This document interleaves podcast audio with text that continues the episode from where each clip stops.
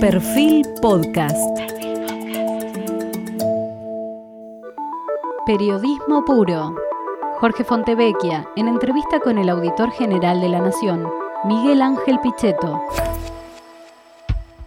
Hoy estamos con Miguel Ángel Pichetto, probablemente el mayor testigo de la política argentina de las dos coaliciones. O sea, ocupó el puesto más importante mientras la coalición que hoy está en el gobierno estaba en la oposición, siendo el presidente del Senado, o sea, la autoridad más importante de la coalición en ese momento en la oposición, hoy en el gobierno, y luego ocupó el cargo más importante como candidato a vicepresidente, más allá del presidente en ejercicio. Eh, así que es una persona que tiene una mirada única, testigo de ambas coaliciones, y el objetivo de este reportaje, de esta conversación, es proyectar ese conocimiento a futuro y tratar de imaginar cómo va a ser el mapa político eh, argentino más allá de la coyuntura del próximo año. Hay quienes dicen que el peronismo puede enfrentar lo mismo que enfrentó el radicalismo en el 2001. Eh, el peronismo enfrentar por primera vez un gobierno que fracase eh, de una manera muy dramática y que eso lo lleve a un periodo de desarticulación y de distintos eh, peronismos hasta poder encontrar nuevamente un cauce. De hecho, la coalición de gobierno actual es una coalición de distintos peronismos y vos mismo representás el peronismo en, eh, otro espacio, en, otro espacio en la coalición que hoy es de oposición.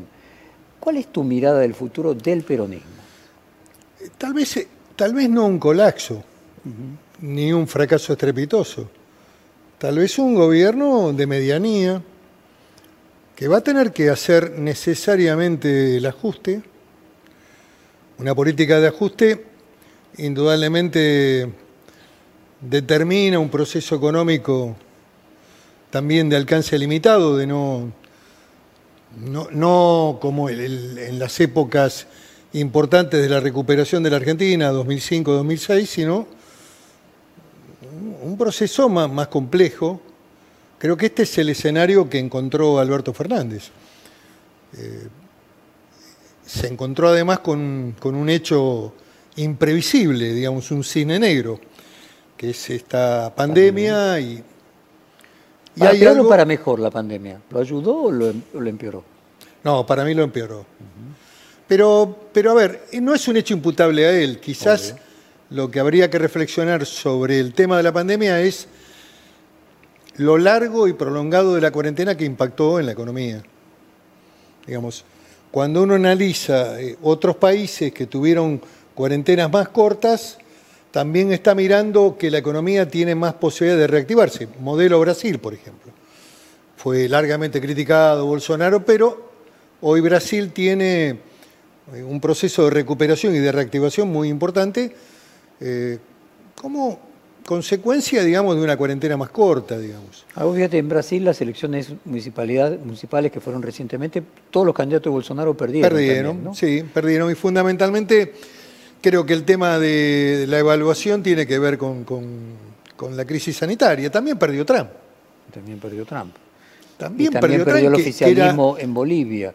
Y perdió el oficialismo. podríamos decir que también en Chile, y podríamos decir que también sí. Perú con tres presidentes. Sí, indudablemente que, el impacto de la pandemia eh, afecta a la economía y también afecta las imágenes de los gobernantes.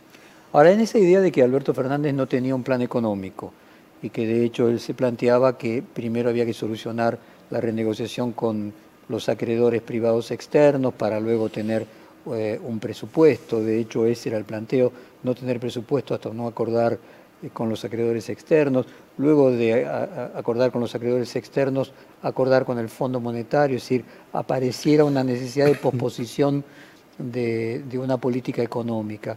El hecho de la pandemia que congeló el tiempo, ¿no le permitió también posponer eso que a lo mejor no tenía? Sí, pero, pero yo lo veo como un inconveniente, no como un beneficio.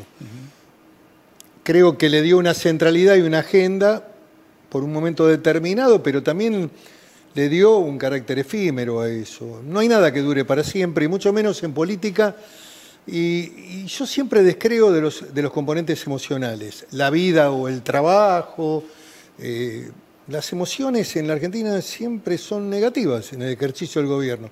Hubo una visión también casi malvinera, de propaganda, vamos a superar esto, está bien. Ahora digo, Lo que digo es que creo que, que eso lo retardó. Me parece que, le- que la salida con, con los privados debería haber sido más rápida.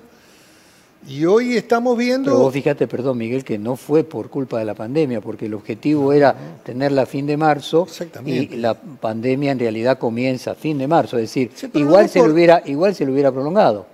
Sí, se prolongó también en, en el tira y el afloje, en una negociación demasiado prolongada, que al final del camino tuvieron que, que mejorar notablemente para poder acordar. Y está bien que hayan acordado.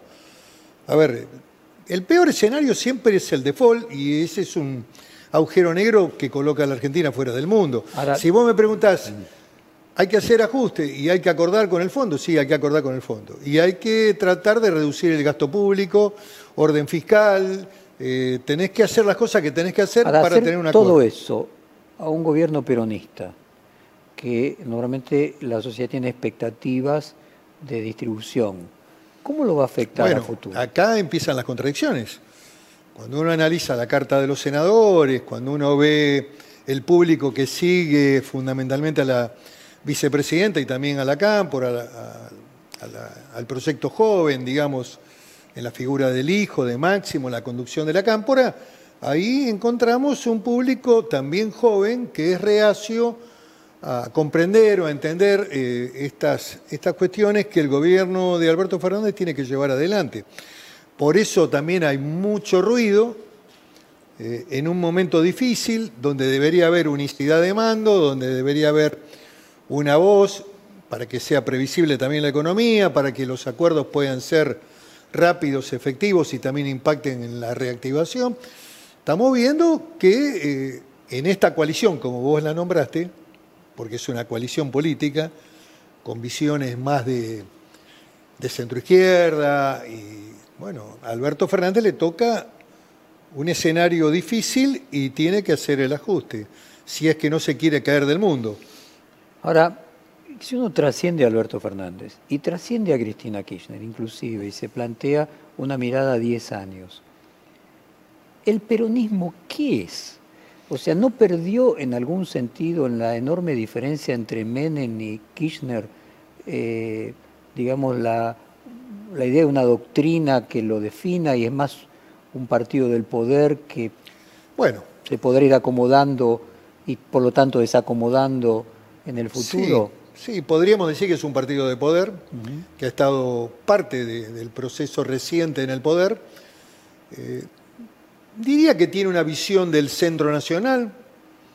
Diría que no hay colisión de clases. El, el error es considerar de que el peronismo puede ser una expresión de la lucha de clases. Diría que el sujeto histórico del peronismo era el trabajador y no el, des- el desclasado o desocupado. Claro, pero esos, esas Eh, características... digamos, esos son el- los pero- contenidos. Pero de hecho ya parte de esas características el tiempo ha modificado. O sea, hoy la cantidad de eh, trabajadores en relación de dependencia representan un tercio del total de los trabajadores. así es. Y eso es de los trabajadores. Los no trabajadores aún son más que los trabajadores. bueno. Entonces la representación... La representación eh, hay que también reconstruirla, digamos, hay que plantear un objetivo de, de volver a encontrarse con un mundo ligado al trabajo. Creo Este que es una un vez debate- Corach me yo- dijo, perdóname, Miguel, una vez Corach me dijo que si Perón resucitara, Sí, se sorprendería la longevidad del peronismo. puede ser. Eh, En realidad, digamos, si, si vos te encontrás con grandes corrientes políticas en Latinoamérica, por ejemplo, el PRI también ha sido un partido de, de sobrevivencia. Eh, es cierto que el sistema mexicano era de partido único, pero bueno, con Peña Nieto volvieron al poder después de unos cuantos años. Eh, hay, una estructuración histórica de dos partidos históricos que son el radicalismo y el peronismo. El radicalismo más orientado a los sectores medios, el peronismo como expresión de, la clase trabajadora.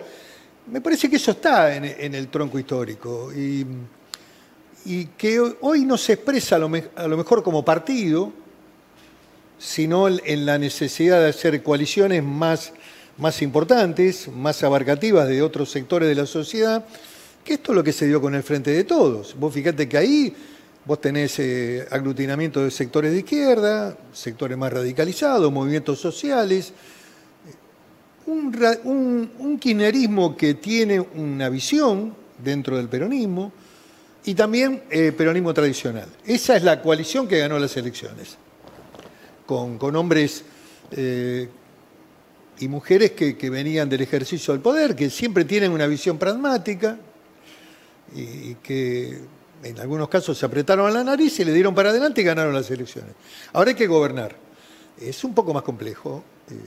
Ahora, ¿qué deja el gobierno después del acto de gobernar, porque el acto de gobernar eh, obviamente resignifica eh, la idea de un partido. O sea, obviamente el peronismo después de Menem se resignificó, después de Néstor Kirchner se resignificó, siguiendo el cuadro de situación de que Alberto Fernández no va a poder hacer un gobierno que produzca un enorme crecimiento, distribucionista, más allá de sus propias capacidades y voluntades por el contexto que le toca la historia lo coloca en un momento de dificultades y indudablemente tiene para resolver una serie de temas que son importantes que lo haga. Que la Argentina ordene la relación con el fondo y que haya acordado con los bonistas y que tenga un marco previsible y que medianamente se sostenga en un proceso racional desde el punto de vista político, me parece que es un dato que sería una buena presidencia. Vos dirías, si este hombre llega en, en la coyuntura y en el escenario difícil y económico que le va a tocar gobernar. ¿Y qué entrega? Imagínate esas, es que parece un, eh, razonamiento no pesimista. Esto es un análisis teórico, estamos haciendo un análisis teórico.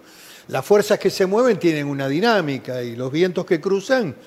En esa hipótesis, lo que seguiría sería un peronismo transformado en kirchnerismo, la nueva generación eh, bueno, hay que ver cómo, cómo, cómo, se resecciona eh, estas políticas de, real, de realpolitik. Eh, a ver, para poner ejemplos contemporáneos, no de, no de hace muchos años, la Grecia de Cipras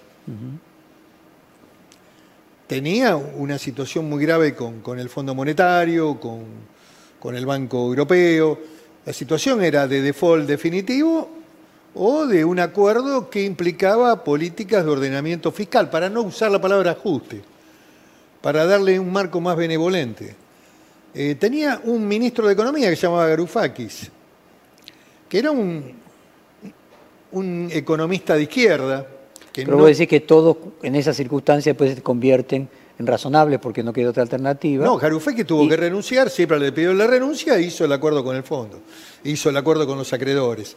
Y el modelo griego tuvo un proceso de empobrecimiento de las estructuras. Pero finalmente aceptó la ortodoxia. Pero claro, el realismo y perdió, exactamente, y, y, perdió ese apoyo. El ministro pasó a dar clase en la universidad. Muy bien. Entonces, los sectores de, la izquierda más dura eh, indudablemente abandonaron a Cipra, pero Cipra se mantuvo cerca de una década en el poder. perdió el poder recientemente. Lo que digo es, a veces la coyuntura histórica te pone frente a desafíos eh, muy complicados, porque si no, ¿cuál es el escenario de la Argentina? No, pero, eh, yo no te discuto el escenario. La noche oscura, fuera, fuera del mundo, default, fuera del mundo. No, pero imagina que ese escenario más probable es el que se da mi planteo, yo me voy a 2023. Digo, bueno, muy bien, un gobierno peronista que logra eh, enderezar eh, los desórdenes más importantes, eh, pero no puede producir, satisfacer la promesa que normalmente el peronismo lleva implícita de una mejora de la calidad de vida de la mayoría de la población. le pasó a Macri? Tiene efectos y consecuencias esa Pero con una diferencia, porque en el caso del peronismo ese es el, el valor bueno entonces mi pregunta es cómo modifica una situación así el imaginario de lo que representa el, peronismo, viniendo ya el peronismo de circunstancias de difícil encasillamiento ideológico, porque Menem por un lado y Kirchner por el otro podrán tener algunos elementos en común, pero claramente representan líneas económicas muy contradictorias. Sí, claro. Eh, lo que digo es que, bueno, eh, esta política, digamos, de orden fiscal, de de restricciones, de, ordenamiento de la economía, de no seguir emitiendo, de ser previsible frente al mundo, también requiere de, otros cambios, requiere de una política internacional mirando más a Occidente, requiere de otras cosas. de todas maneras, ¿cómo, cómo, cómo se...? ¿No ves el riesgo de que el peronismo, bueno, claro que lo pase lo de Brasil, eh, vos fíjate, las elecciones en Brasil, el que gana con más diferencias es el candidato, eh, y en realidad que renovó, prefecto, el intendente de Belo Horizonte, la tercera ciudad o cuarta ciudad de Brasil. Eh, este hombre eh, hace cuatro años no estaba en la política, el partido que él representa no estaba en la política, y era el presidente de un club de fútbol que había ganado la Libertadores Atlético Mineiro. Eh, cuando uno mira la mayor fuerza política hoy en el Congreso de Brasil, es un partido llamado DEM, que César Maya su... Eh, sí, es mucho más que, no existía, digamos, muchos, muchos bloques y... Que no existía hace 13 años. Eh, y este tema de las identidades partidarias está totalmente atomizada. Vos mismo representás un ejemplo de un pase del peronismo eh, a, Juntos por el Cambio. ¿Crees que podría darse un escenario en el 2023 de fragmentación del peronismo eh, y que entonces eh. las, esta, esta, idea de radicalismo y, peronismo histórico deje de tener continuidad en la Argentina? Yo lo que creo que una política económica con restricciones tiene efectos y consecuencias electorales. Eh, una de las restricciones va a ser la política previsional. Indudablemente que hay un sector muy importante, muy grande en el proceso económico que va a tener impacto. El otro, impacto lo va a tener los sectores estatales. Por allí despuntan los, dos primeros elementos claros del ajuste que se va a hacer en, el, gobierno. Eh, lo que vos me preguntás es si puede aparecer algún fenómeno individual por el medio, no lo veo. No lo veo. Yo creo que, el 2023 va a estar estructurado sobre la base de estas dos grandes coaliciones. Creo que Juntos por el Cambio va a mantener, con matices, con diferencias, pero va a ser una opción electoral. ¿Y qué queda de la, actual coalición gobernante? En esta eh, eh, conformación, si vos querés, de tres partes.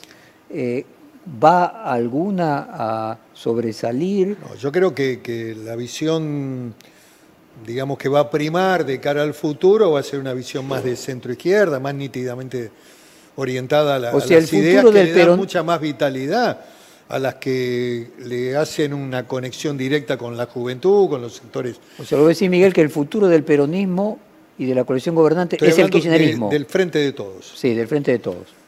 Me parece que, por ahí va a ir el camino, digamos, del horizonte electoral. Ahora fíjate, me aclaraste. Creo que esos sectores asumen en, Fernández, con todo el respeto que implica la figura presidencial, una transición, digamos, hacia el 2023. Estamos haciendo futurismo. Eh, análisis político. Estamos haciendo análisis político. Es una de las cosas que pueden ocurrir.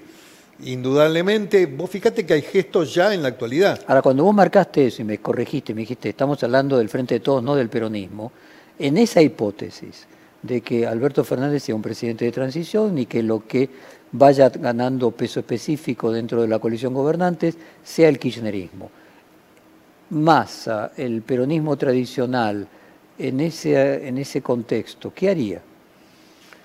Bueno, eh, ¿no crees que ahí se dividiría y que podría haber... A ver, hay, hay, algunos datos del presente que hay que analizar. La carta de la vicepresidenta es una una carta con, mensaje importante. Eh, tiene, tiene un fuerte contenido hacia adentro del gobierno, pero también hacia la sociedad.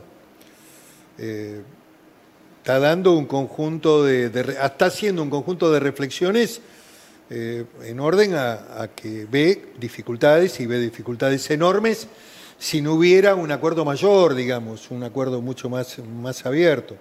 Creo que... ¿Qué te parece posible? Debería haber eh, actos preparatorios para que pueda haber un acuerdo en la Argentina. Hay que desarmar los espíritus y hay que armar un armisticio. Eh, a mí en política todo me parece posible. y además los acontecimientos históricos también te demuestran que es posible. Sería posible que con gente Cristina que piensa Kirchner. distinto o que viene de, de odios cerriles o de desencuentros históricos, en algún momento puedan encontrarse. Yo no lo veo eso poco probable, lo veo posible, lo veo posible. digo, digo de que a lo mejor no es la agenda de hoy, pero una coyuntura que se enrarece y que puede complicar al país más gravemente puede obligar a los actores a actuar con, con la máxima responsabilidad y sentarse en una mesa para tratar de acordar política de salida. Eso pasó en el 2001. Yo lo viví personalmente. Era un senador recién llegado que vivió los acontecimientos difíciles de diciembre del, del 2000 y eh, la reconstrucción de- en un momento donde, donde era prácticamente imposible salir a la calle, Jorge. Y había una consigna nihilista de eh, asambleas del soviet en cada esquina, Pero que se vayan todos. Pero esa misma situación extrema al mismo tiempo aglutinaba a la clase política. Exactamente, por eso te digo, eh, a lo mejor ahora no es probable el encuentro, eh, por eso te creo que hay que, que generar eh, condiciones, ¿no? tampoco es de un día para otro. Creo que entre el 2000 y el 2001 también hubo liderazgos fuertes como el de Alfonsín y Dualde que hicieron posible eh, el encuentro y que hicieron posible el primer gobierno parlamentario de la historia, que Y- fue el, del, el, de, el de Dualde. Y las condiciones de extrema gravedad, Exactamente. eh, más allá de lo económico, podríamos decir, de hasta de violencia. sociales, de desintegración, de, Exactamente. de- Ahora- de pérdida de confianza en las instituciones. ¿Vos la imaginás un escenario así? Había otra iglesia también. ¿eh? ¿Y vos imaginás un escenario así en el... No, ahora no lo veo eso, no lo estoy viendo. Eh, ojalá no llegue ese momento. Yo no, no quiero eso. Yo quiero, eh, indudablemente, un marco más previsible. Estoy siguiendo en ese planteo. un una salida que sea razonable, que tiene que, que va a pasar por hacer esfuerzos. El país necesita eh, tomar algunas medidas que lo saquen de, de un lugar complejo. El- digamos, no acordar, salir, eh, digamos, con mensajes heroicos, eh, de epopeya, eh, eso nos lleva a la a mayor destrucción, a ¿No mayor ves, la, pérdida de ¿No empleo. la posibilidad de que en ese proceso la coalición gobernante, quien termine liderando, no sea el sector kirchnerista, sino que de alguna manera el sector del peronismo tradicional y masa eh, Bueno, sea el que está todo en desarrollo. Yo no, no ahí no eh, está todo en, de- en desarrollo. Lo que sí Pero es cierto que me gusta simular analizar. hipótesis. A ver, una hipótesis es el kirchnerismo termina aspirando a continuar Alberto Fernández y imagino en esa hipótesis eh, parte del peronismo tradicional eh, es el que vos vas a cooptar para que siga tu camino. Eh, Sí, y- hay, hay un espacio de, de mucha gente que, que se está acercando, hay una gente, hay mucha pero me gente nos- que, en ese escenario se Sí, acercaría hay mucha mucho gente más. que nos acompañó también, porque la construcción que hicimos de Juntos por el Cambio no sacó 20 puntos, sacó 41. Hubo votos peronistas en Córdoba, hubo votos peronistas en Santa Fe, eh, hubo votos a Macri también, es una coalición más amplia. eh, eh, Por eso, vos imaginas que si tal cosa sucediese, se engrosaría Sí, esa parte lo- lo que peronista. creo que acá hay un debate de fondo, Jorge. ¿qué, qué sector? indudablemente que la figura presidencial siempre es importante. Ahora, el, el realismo político los obliga a estar juntos, porque yo, no veo un proceso de ruptura. Eh, Los análisis que dicen, bueno, Alberto Fernández tiene que abandonar a la, vicepresidenta son muy superficiales y carentes de, visión de la realidad, digamos. Primero porque no puede, porque se debilitaría en extremo. En segundo porque, porque ella es un- un- una protagonista del poder real, duro, tiene las cámaras, tiene... O sea, el escenario más probable que vos ves es que Alberto Fernández termine Gobierne. una presidencia Yo no veo razonable, de, de- de- pero que la sucesión venga por el kirchnerismo. Parecería razonable ese camino, digamos. Podría ese- ser, eh, a ver, eh, creo que es hasta, hasta una aspiración generacional que tienen los sectores ¿Y del eso se llamaría peronismo? Bueno, es, es un debate. eh, nadie quiere regalar la sigla. Eh, pero creo que ellos, eh, digamos, han, construido una visión del mundo eh, que no tiene un correlato histórico. Tienen algunas bases de peronismo, pero la mirada es una mirada, digamos, bastante compleja. a mí un poco a veces me preocupa si, el espacio de, la cámpora y de los jóvenes fueran socialdemócratas a la europea, con una acentuando las políticas sociales, bueno, creo que hay una salida razonable. Yo, creo y espero que, transiten ese camino. Lo que a mí me parece que es un error es la construcción de ideas, de, de, una revolución imaginaria, de una visión setentista, de una mirada eh, protochavista, que, en realidad lo que ha hecho es empobrecer a esos países. Ahora, esa... Digo, digo que esto está en debate, pero está en debate también desde el punto de vista de cómo tiene que perfilarse la coalición opositora. Si vos me pones a mí en un, en un análisis de nosotros tenemos que ocupar el espacio del centro hacia, hacia la derecha, para, para socialdemocracia, para centro izquierda, va a estar... Eh, indudablemente el gobierno con el kirchnerismo. Esto me parece que es lo que yo imagino. O sea, cuando vos ves que Alberto Fernández dice una visión más de que es socialdemócrata, lo ves que en realidad está haciendo un gesto hacia el kirchnerismo. Sin duda. Eh, hoy creo que hay momentos de, cierta tensión que se están viviendo, que, no lo pueden disimular. Eh, la carta de los senadores en un momento de negociación es un llamado de atención. Es una, una carta que tiene destinatario, que es el sector que resiste toda política de ajuste, que, que, es muy, muy importante en, la coalición y que Ahora ese tratan de socialdemócrata... Tratan de contenerlo con el mensaje, con el discurso. Hoy mismo el debate sobre el impuesto a la riqueza es una ofrenda a esos sectores del centro izquierda que aglutina. Miguel, la socialdemocracia se da de patadas con el chavismo, porque es republicana, ¿no? Bueno, bueno, por eso digo que el debate en la Argentina es más profundo. Eh, es un debate más de fondo, es de, es de modelo de decir, ¿vamos a dejar de discutir el capitalismo en la Argentina? El mundo ya no discute más, China no discute el capitalismo. Eh, esa primera pregunta, una, no, no se discute más el. No se discute más. Muy bien. A partir de ahí eh, hay encuadramientos en las coaliciones. Algunas son más de centro izquierda, acentúan políticas sociales, otras tienen una visión más, eh, más control de la economía, más, digamos... más intervención. Más intervención del Estado. Es legítimo. Pero, pero, dentro de un sistema de, democracia de alternancia, dentro del respeto a la ley, dentro de la vigencia de la Constitución, y del otro lado hay una fuerza de centro derecha, más liberal, más, más creyente en el mercado.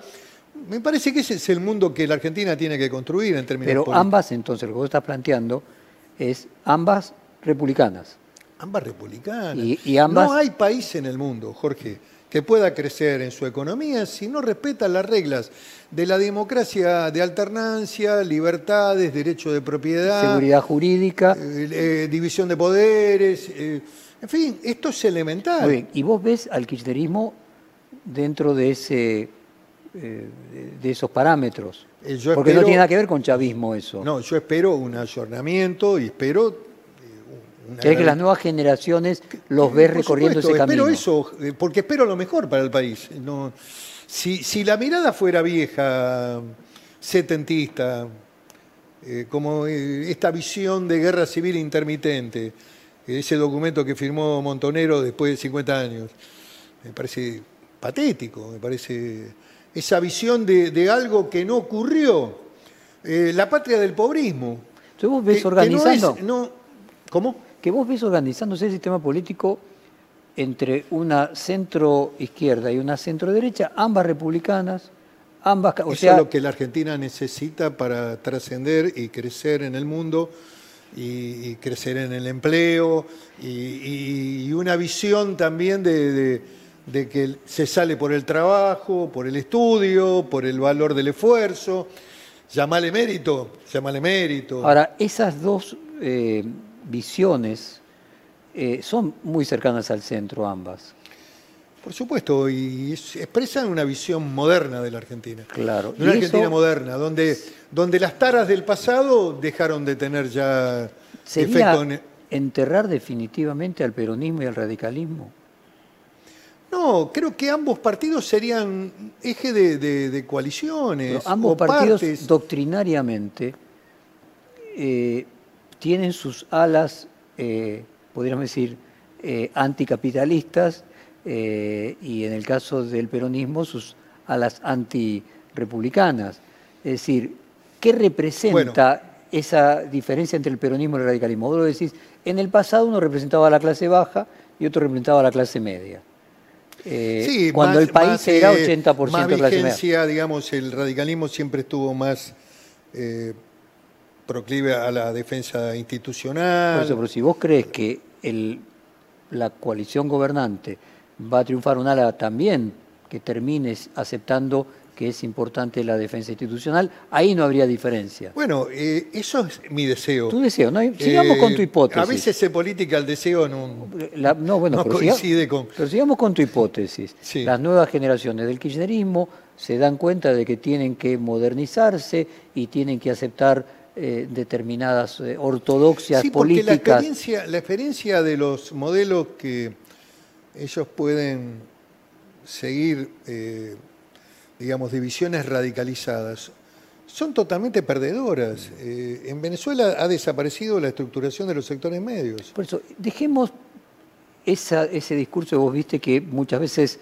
resulta atractivo tanto en los medios como para hacer política de Venezuela el kirchnerismo evoluciona y se convierte en una, fuerza, de centro izquierda que acepta el capitalismo y acepta el, sistema republicano.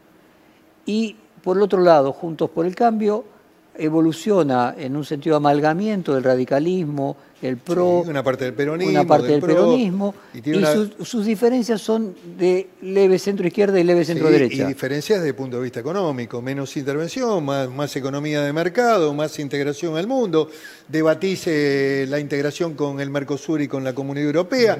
hay, hay debates... Eh, que son de una amplitud extraordinaria. No, no, votás de manera Pero no estamos hablando de un gobierno que va de volantazo en volantazo. O sea, vos lo que ves es una convergencia ideológica de la Argentina, una reducción de la grieta. Eso es lo que yo quisiera que ocurriera. Entiendo que los pensamientos eh, son hijos de los deseos, pero vos tenés eh, una conjetura sobre la base de lo que crees que va a ser el escenario más posible. Sí, eh, el peor escenario sería que, que las visiones del pasado, las visiones de intervención socialista, marxista, eh, se impongan. En, ¿Vos conocés a Cristina Kirchner eh, como senadora, la tuviste en determinados momentos, eh, vos presidiendo el bloque?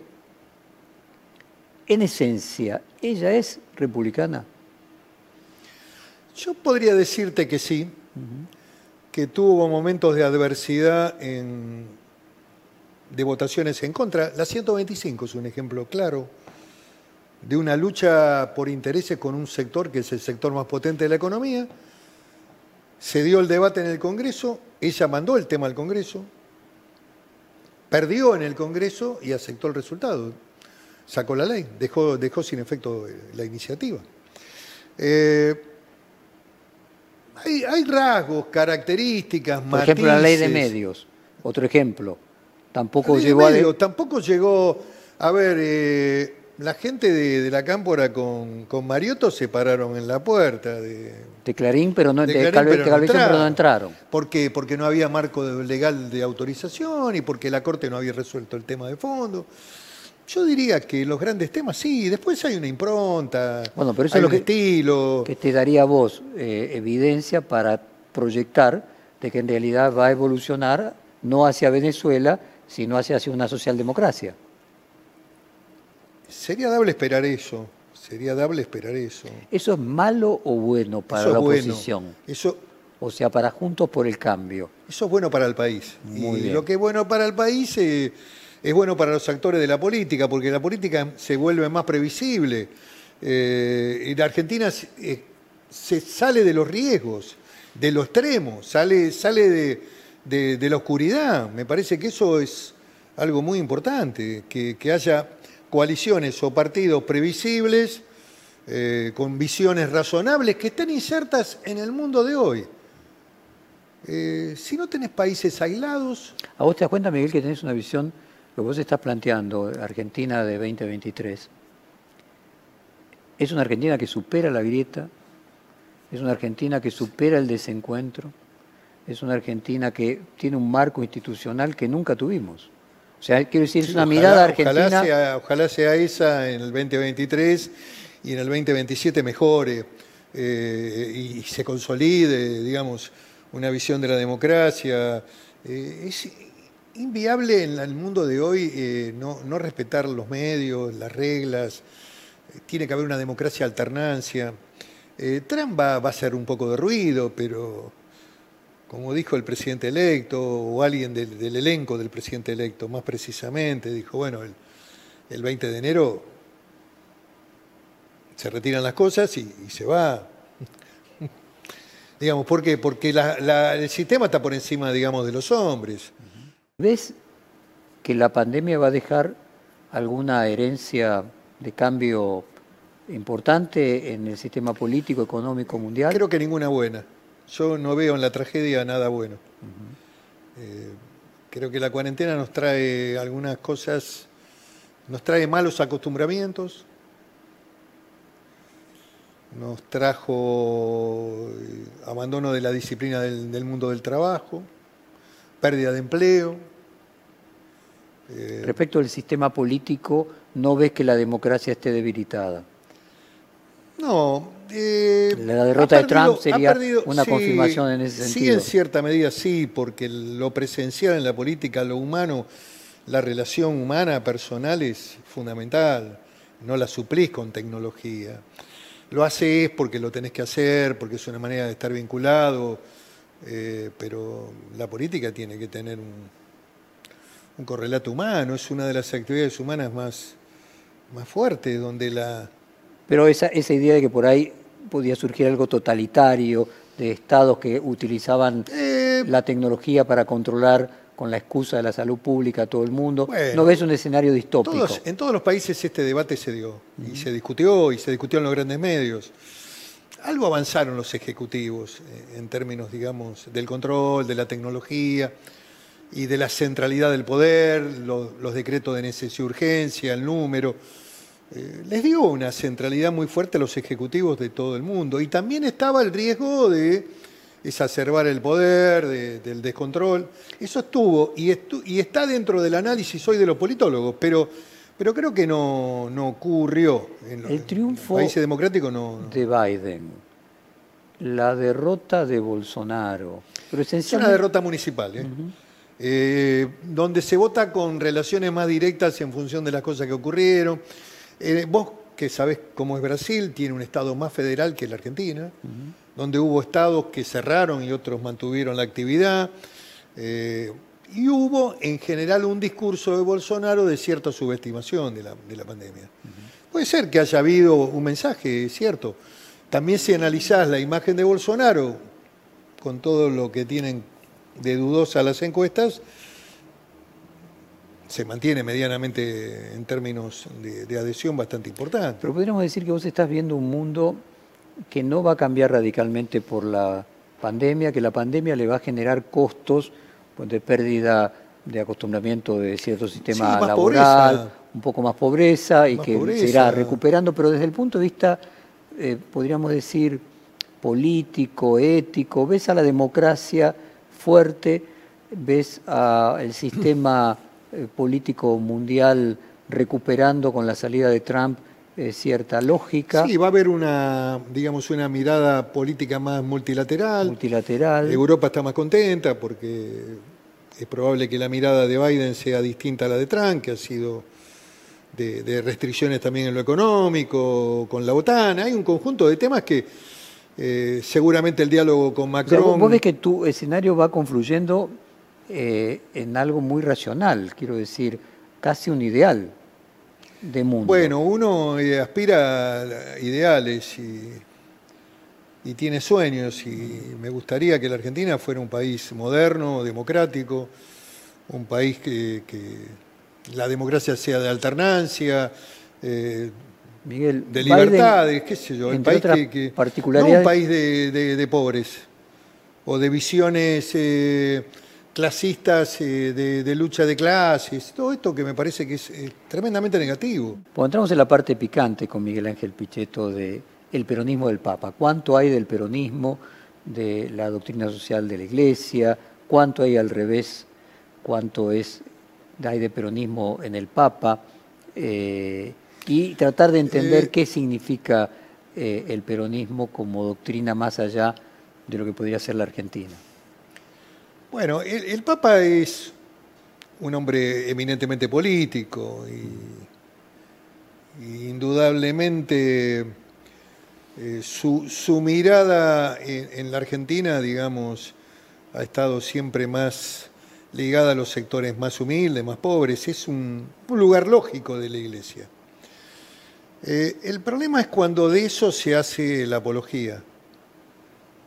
Eh, yo considero que el núcleo central de, no lo digo esto, yo no soy teólogo, pero lo analizo desde la política. La doctrina social de la Iglesia tenía un objetivo, que era sacar al pobre de la pobreza y hacerlo evolucionar. Eh, yo creo que a lo largo de este tiempo hubo dos deformaciones. Una fue la teología de la liberación, donde algunos curas agarraron la ametralladora y daban misa antes de, hacer el operativo.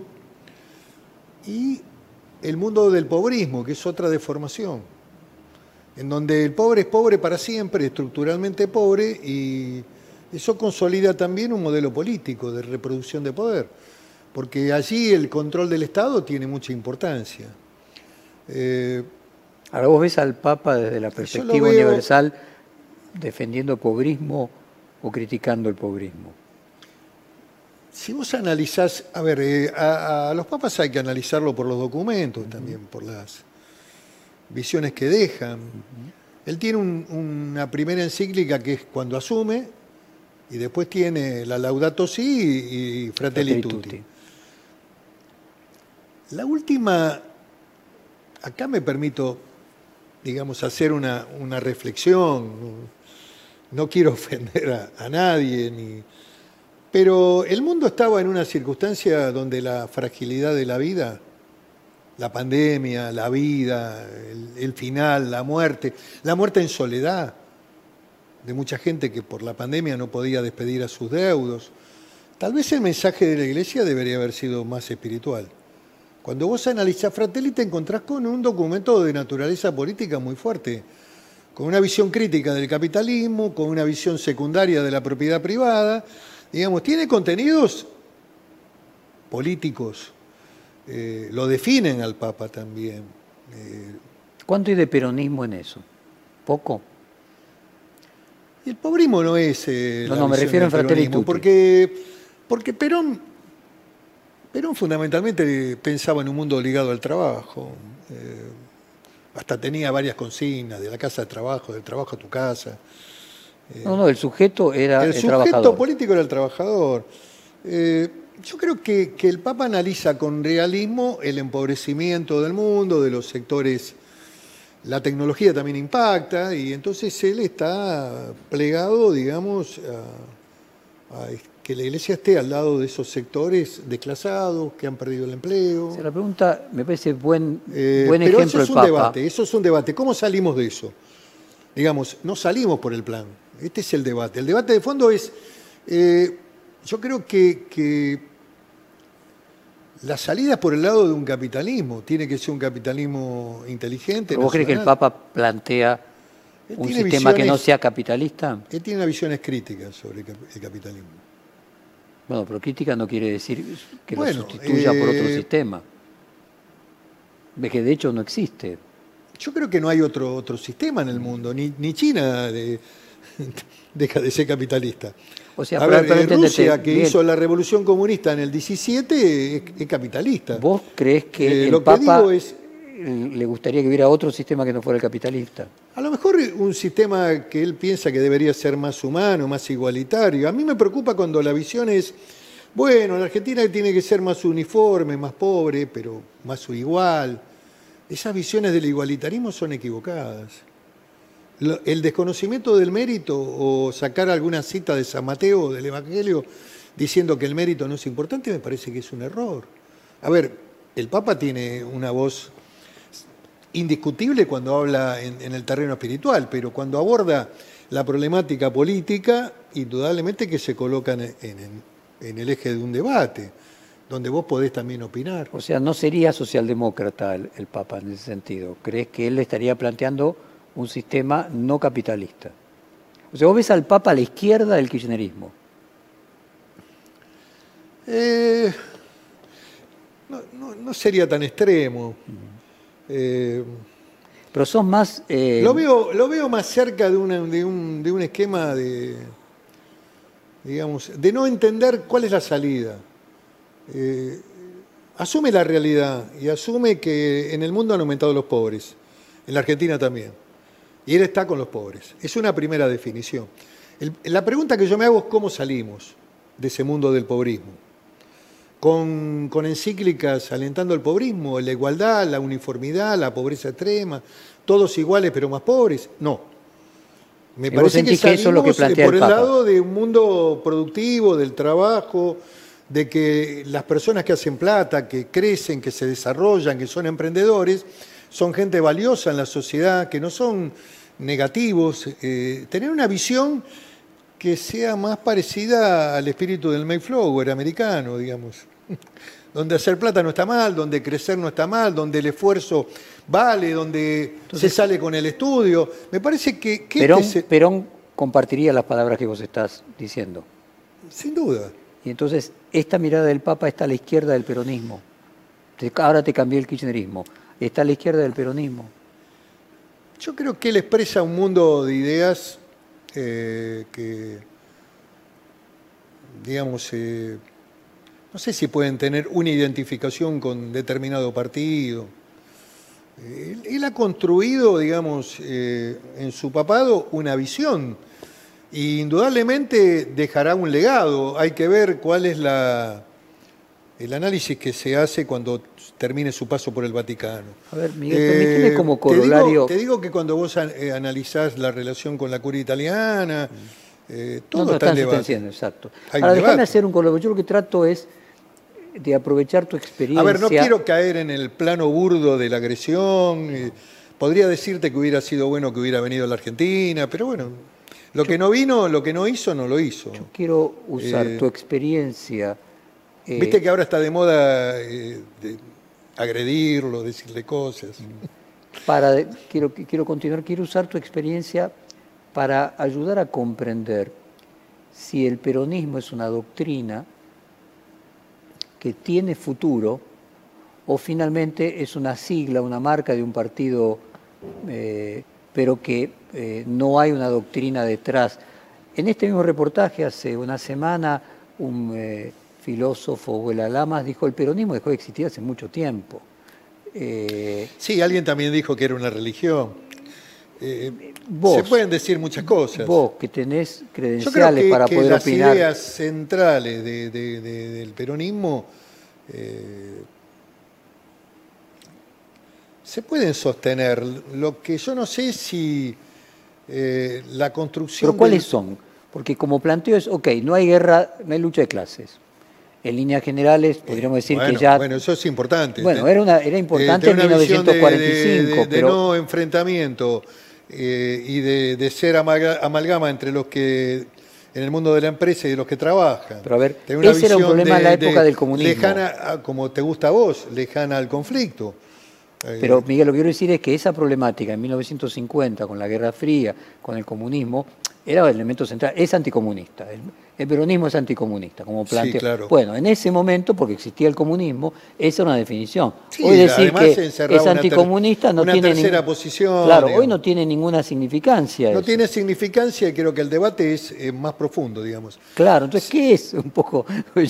es ontológico. No, bueno, quedan, quedan algunas visiones de un país ideal, quedan algunas cuestiones que tienen que ver con el sentimiento, con con un pensamiento nacional, queda, queda, queda eh, un mundo...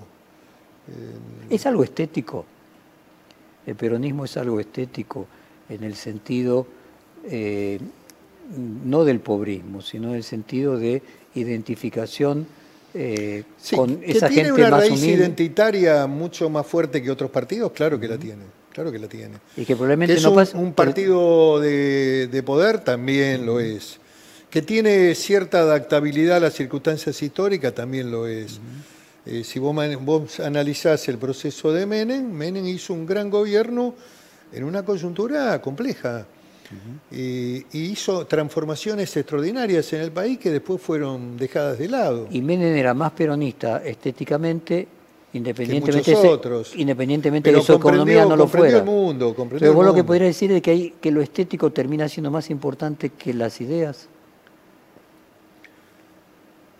Sí, sí, no. Yo creo, yo creo, yo creo en el mundo de ideas. Eh, yo creo en el mundo de ideas y fundamentalmente. No, me refería a que probablemente esas ideas de los años 50, por el paso del tiempo, hoy no tienen la validez claro que, no, y hoy, mismo, hoy mismo fíjate que hay Mientras que la estética sí es permanente, porque finalmente vos te identificás con personas que tienen determinado tipo de necesidades, que esos sí son perennes.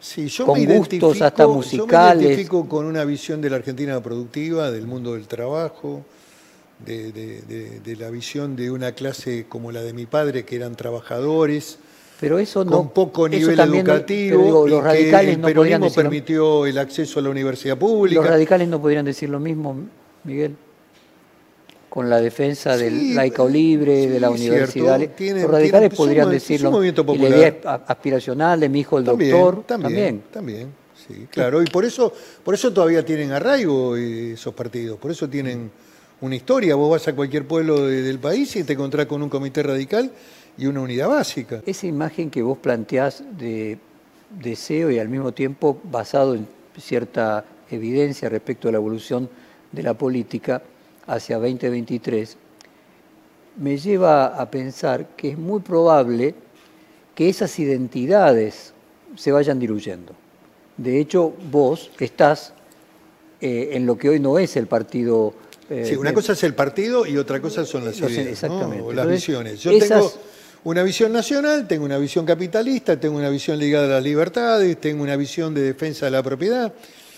Yo fui al campo de Chevera a defender ese tema, digamos, me parece que eso es un valor. No creo que la propiedad sea una cuestión secundaria, eh, creo que es inherente a la libertad. Eh, pero, creo que cuando vos relativizás eso... Eh, o sea, vos crees que el peronismo no, me creería... las Guernica con con los abogados montoneros defendiendo no se sabe qué. No me gusta la toma mapuche porque plantea esquemas separatistas.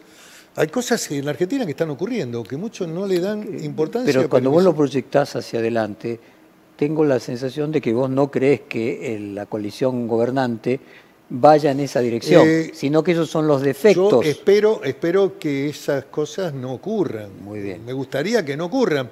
Te y es a, lo que le asignás eh, más pensando, posibilidades. Pensando siempre en el bien de la Argentina. Muy bien. A ver, visiones radicalizadas. ¿Qué diferenciarían al mapa político? Es muy interesante por lo que vos planteás. Es, bueno, las identidades políticas no van a estar ni por la defensa del capitalismo, ni por la defensa de la propiedad privada, ni por la defensa de las divisiones de poderes y la institucionalidad republicana van a ser, dándose el escenario que vos planteás, las identidades van a estar en otros, eh, en otros puntos y probablemente la conclusión eh, algo más... Eh, en realidad, ¿qué es lo que discuten países ordenados democráticamente, desarrollados? ¿Qué discuten cuando discuten? ¿Discuten la división de poderes? No. ¿Discuten la propiedad? No. ¿Discuten estar insertos en el mundo y tener un, un mercado económico que sea grande, no. Lo que discuten es, eh, digamos, políticas económicas, instrumentales. instrumentales. Esto lo decía Aristóteles, el tema es, estamos todos de acuerdo con eh, los fines, el tema es cuáles son los medios para lograrlo. Entonces, en la medida que estemos de acuerdo con los fines... Todavía eso no está en la Argentina. Pero vamos a imaginar esa, claro, esa, hipótesis. Yo imagino esa Argentina para el futuro, ojalá llegue y ojalá eh, las ideas autoritarias, las visiones rupturistas del sistema, eh, las visiones que impliquen actos de mano propia, violaciones, usurpaciones, todo, todo lo que sin dejar de comprender que hay un mundo que a lo mejor está desamparado, que necesita políticas sociales. Ahí van a estar los matices, ahí van a estar las propuestas, cómo haces un plan de hábitat, cómo generás eh, desarrollo para, habitacional para mucha gente que lo necesita. Todas esas son cuestiones... de ninguna manera mediante el mecanismo del conflicto, del enfrentamiento. Yo creo que hoy, lo de hoy, por ejemplo, el impuesto a la riqueza es un error. Y es un error grave. pero colocate en 2023. Nadie se va a acordar del impuesto.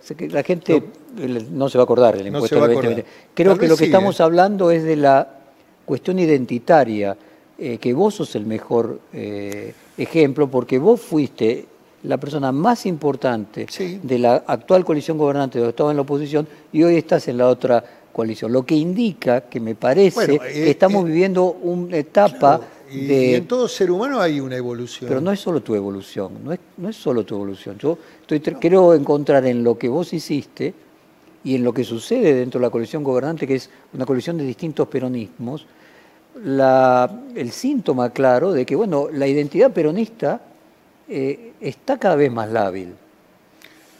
Sí, sí. Eh, es, un hecho objetivo. Eh, y que qué consecuencias va a tener para la política. A los partidos. Le pasó ya al radicalismo sin ninguna sí, duda. también en Europa. Digamos, ha pasado a los países exactamente. de desaparición de partidos. Si y vos Brasil, lo que te estaba italiano, los partidos tradicionales de los 80 no, no quedó ninguno. Y, y Brasil, el ejemplo que mencionábamos recién. Bueno, Brasil que nunca tuvo una gran identidad, salvo lo que fue el partido de Lula, de los trabajadores, eh, si vos analizás el Congreso, hoy tiene una multiplicidad de actores. En ese contexto, Miguel, el candidato va a ser muy importante. Podríamos decir que la aparición de un candidato que haga diferencia. Eh, en el 2023. Sí, y, a partir del y a partir de ahí, claro, que siempre el líder es importante. Pero me parece que en un contexto así, de pocas diferencias eh, estructurales, la diferencia en la persona va a pesar mucho más. Sin duda, si Argentina logra confluir en un sistema político de valores, en donde la democracia es el eje central, eh, la visión del respeto a la ley, de la división de poderes, todo lo que hablamos, eh, indudablemente que, el liderazgo va a ser y la persona va a ser un, tema un tema central. Si hay limitaciones y si alguno de los partidos encarna visiones distintas, autoritarias, atajos a la democracia, ahí va a haber otro tipo de, construcciones políticas. En la hipótesis que vos marcás como más probable, en ese caso, ¿qué candidatos ves? No te voy a preguntar de la coalición que vos integrás para que no sea incómodo, sino en la coalición a la que vos te opones. En esa hipótesis que vos marcás de un proceso de nueva generación del kirchnerismo que evoluciona hacia la socialdemocracia, ¿Quién imaginas que podrían ser candidatos para 2023 en adelante? Bueno, en, el frente de todos, más precisamente en la coalición de gobierno. Bueno, hay un proyecto en marcha. Te podrá gustar o no, eh, pero está en marcha. Que vos decís que es Máximo Kirchner. Exactamente, tiene el control de estructuras del Estado muy fuertes, eh, de organizaciones que llegan a cada punto del país, como son el PAMI y el ANSES, eh, tiene una construcción política social, también con efectores. Eh, ese proyecto está en marcha. Con tu experiencia política, ¿se puede ser candidato a presidente y no hablar? Bueno, se puede hablar también y decir muchas cosas y después también ser presidente, qué sé yo. En realidad, en realidad yo concibo la política siempre dando testimonio. Eh, me parece que es imprescindible la construcción del mensaje eh, en cada etapa de la coyuntura política. Cuando algunos decían, no, no hables ahora porque está la cuarentena, eh, no, no estás en gestión, no tenés derecho a hablar, otra de las tonterías que se decían en la Argentina hace poco tiempo. Eh, yo creo que la política es dar testimonio y, abordar los temas y, dar las visiones que uno tiene en cada, en cada coyuntura. O, decir que todavía eh, tiene es tiempo. Un, es un déficit que tiene que. Tiene que, que puede subsanar. Que puede subsanar. Por supuesto. Que tiene tiempo y también para el, el, reperfilamiento de su figura, la comprensión del mundo, la comprensión de, la propuesta económica. Eh, bueno, eso puede estar eh, en desarrollo o no. Hay figuras de gobernadores también interesantes, eh, más clásicas. Pero no siguiendo la línea del kirchnerismo, ¿no? En el, en el peronismo, digamos, en, la, en la construcción del peronismo. Hay figuras que tienen experiencia de gobierno, el caso del gobernador de San Juan, el caso del gobernador de Santa Fe, Sí, me parece que hay figuras que son importantes. Eh, de, la coalición gobernante estamos hablando. Última pregunta. Eh, Ernesto Sanz dijo que el 41% del año pasado ya es más del 50%. ¿Tu pronóstico de las elecciones de octubre próximo? Estamos hablando de la elección de medio tiempo. Es un escenario difícil. Eh, el gobierno tiene dificultades en lo económico, por eso está pensando en dejar sin efecto las pasos. No lo hace por, ahorrar, sino porque, porque creo que no configura una ventaja, porque no va a haber recuperación de la economía. Para o porque espera que la recuperación espera va a llegar que para octubre pueda ser un poco mejor. Exacto. Creo que ese sería el motivo, la causa de, dejar sin efecto las pasos, que siempre está rompiendo reglas, ¿no? Mm. Y está rompiendo reglas de juego en el medio del proceso electoral, porque a fin de año las paso, en, junio tenés que presentar listas. Eh, pero yo no subestimo el poder de los gobernadores, la estructuración de, las provincias, los esquemas de control por parte del Estado de, toda una parafernalia de planes, digamos, eh, van a estar más débiles por la economía, pero sigue siendo difícil enfrentar al oficialismo. Las estructuras de poder cuando se tienen no se regalan. Eh, se defienden al máximo y, eso lo van a hacer. Y han, expandido, digamos, una gravitación muy fuerte sobre los sectores más humildes y también ha perdido relevancia en sectores de la clase media baja, que se han incorporado a la pobreza. Vamos a entrar en una crisis con 50 puntos de pobreza, con lo cual indudablemente que los resortes del Estado son gravitantes. O sea, a ver si no entiendo. hay un escenario difícil para ambos y bueno, hay que ver cómo se resuelve. O sea, ¿ves un escenario parecido al del 2019?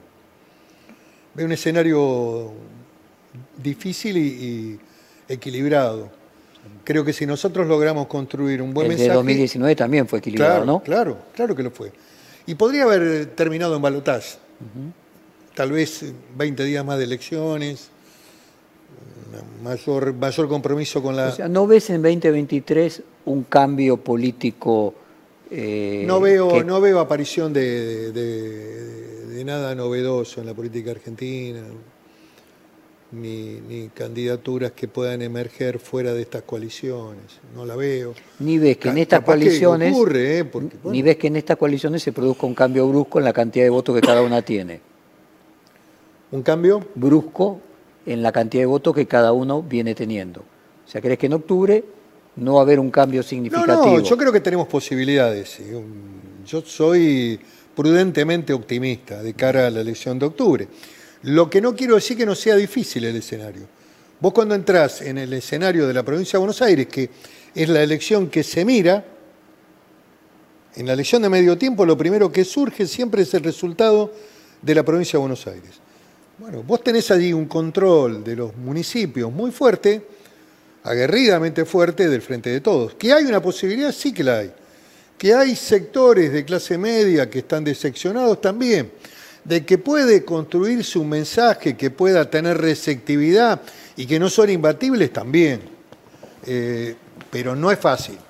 no en síntesis, lo que está diciendo es que no compartís lo que dijo Ernesto Sanz, de que el 41 sea 50 y que eh, va a ser un paseo y que ganan Yo, una gran eh, diferencia. digamos, te vuelvo a decir, soy prudentemente optimista, creo que depende de nosotros, creo que es importante mantener la coalición, la unidad, creo que es importante cohesionar un mensaje, un mensaje para la Argentina, para que los representantes nuestros tengan una línea, una línea de mensaje para poder llegar. Eh, creo que tenemos que ser la defensa también de sectores que se sienten vulnerados o lesionados, eh, que tienen algún temor de que se le impacte en la propiedad. El mundo productivo, el mundo de la agroindustria, el mundo del campo, creo que esos son aliados nuestros. Creo que ese escenario tenemos que tener la capacidad de sostener un mensaje para ellos. Y sectores medios que, a lo mejor han perdido el trabajo. Se va a poner en debate la cuarentena interminable. Se va a poner en debate el resultado de esta pandemia. El gobierno, el gobierno va a tener un encuentro con, con la sociedad, en donde la sociedad va a mirar esto, va a reflexionar sobre esto. Yo no quiero ser malo, ni, ni quiero ser negativo, ni tampoco echarle la culpa al presidente de, de esta situación dramática que vivió el mundo. Lo que sí creo que hay políticas que se implementaron, políticas sanitarias, políticas de restricciones en la economía, que van a ser analizadas y valoradas seguramente en el proceso electoral. Pero a modo de síntesis, vos decís que hay oportunidades, hay amenazas, porque la estructura política del oficialismo es muy fuerte y que 2021 no va a definir el partido de 2023. Eh, que tanto... No, eh, pero puede configurar un proceso de mayores equilibrios en el Congreso. Hay que ver cuál es el resultado. Eh, la provincia de Buenos Aires es la que manda en esta composición. Ganar o perder en provincia de Buenos Aires no es neutro. No es neutro. Vos podés tener resultados previsibles en otros lugares del país, eh, probablemente en Córdoba y en Santa a ver Fe. Interpreto, vos lo que decís es que hay quizás mejor posibilidades de mejorar el resultado de 2019 en la provincia de Buenos Aires que en el total del país. Claro, porque el, número de diputados que elige eh, Buenos Aires es... Pero independientemente el porcentaje que se obtenga en la provincia de Buenos Aires termine siendo mayor en 2021 que el que se tuvo en 2019, sin que esto signifique que el porcentaje total a nivel país sea mayor. Eh, sí, lo que yo creo que hoy la tercera sesión electoral elige presidente. Y esta es una tragedia de la reforma del 94 con la eliminación del colegio electoral. La potencia del conurbano bonaerense en el escenario electoral es tremenda. La gravitación de, la provincia de Buenos Aires en el escenario electoral es, tremenda, es muy fuerte, con lo cual cualquier eh, coalición política que aspire a gobernar la Argentina tiene que tener un escenario de desarrollo y de potenciación de, de la provincia de Buenos Aires, y especialmente de lo que se denomina el conurbano profundo. Sí, e profundo, digamos. Miguel, entonces. Un millón doscientos mil votos hubo de diferencia en, la elección del 2019 en la tercera sección electoral. Sí, desarrollador. ¿Eh? Desarrollador. Bueno. Te propongo lo siguiente, entonces. Octubre, nos volvemos a juntar y volvemos a analizar el 2023. A ver si Siempre es muy rico poder hablar contigo y reflexionar. Y a ver si esos escenarios que vos planteás que eh, y además lo, hacemos desde, desde, el pensamiento de que las cosas ocurran en la Argentina de la mejor forma, de la mejor manera. Eh, ojalá que, lo que hablamos y de lo que, reflexionamos ocurra, porque sería un adelanto extraordinario para la Argentina. Entonces, octubre próximo volvemos a analizar 2023. Mucho gusto, Jorge. Muchas gracias, Miguel Ángel. Muchas gracias. Perfil Podcast.